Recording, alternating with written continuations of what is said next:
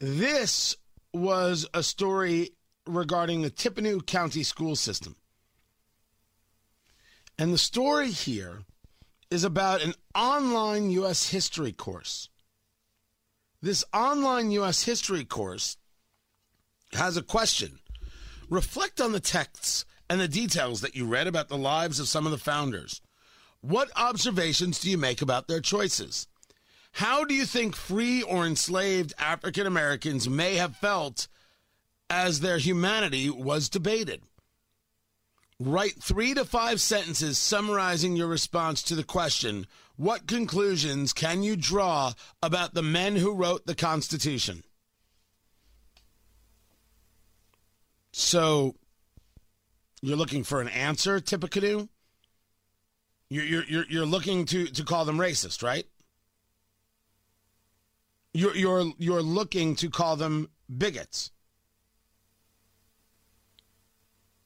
You, you're, you're trying to create for them the this is how to think.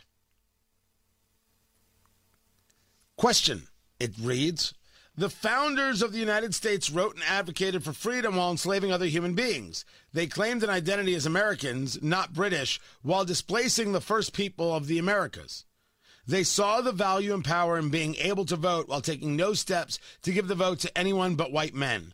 Match the name of the founder with a contradiction in his life. And then it reads Thomas Jefferson, Samuel Adams, George Washington, Ben Franklin.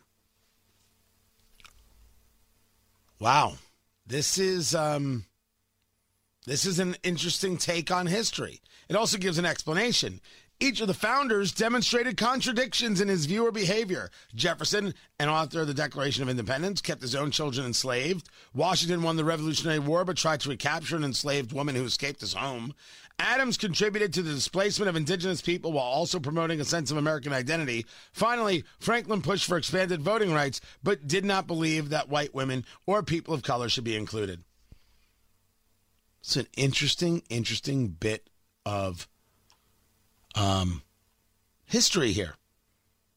Incomplete, uh, progressively surface, not deep at all in any way, shape, or form. This is built to push forward a narrative, not to engage in, in a factual analysis. Is this what's happening in the Tippecanoe schools? I need to know. If someone can answer that question for me, I, I would greatly uh, uh, appreciate it. If the argument is going to be in, in, in our schools that, you know, white people just enslaved black people. Well, that would be, of course, be a radical lie. Because A, it wasn't all white people.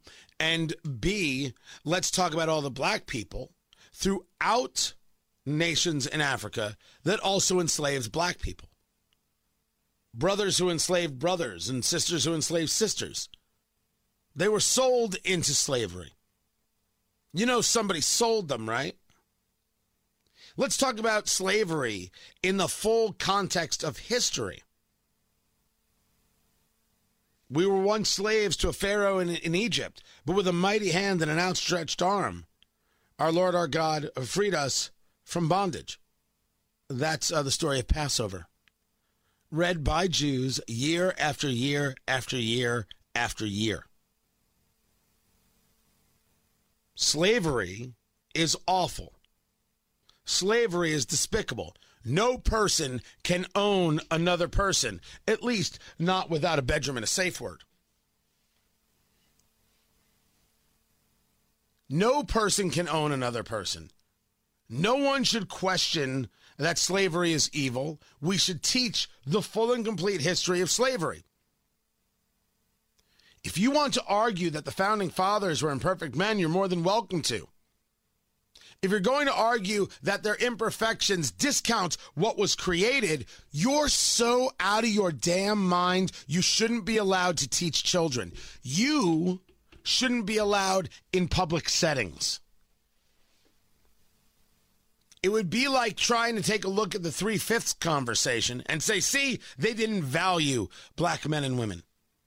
They were trying to ensure that the South didn't have unreasonable representation.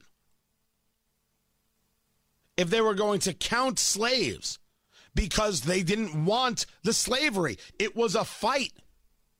And it took time. If your problem is it took too much time, okay, but these things do take time. Do you really think it took 40 years to wander in the desert? Getting out of a mentality takes time. And I agree with you, it sucks, but we have the joy of hindsight. I hope to look in hindsight and people realize that we are better off having our rights, First Amendment and Second Amendment, than not. Right now, I have people who want to curtail both. They should know they're wrong. But they don't yet. America is a remarkable place that has gotten better over the years. We, the people, in order to form a more perfect union. Someone let me know if this is true out of Tippecanoe County schools.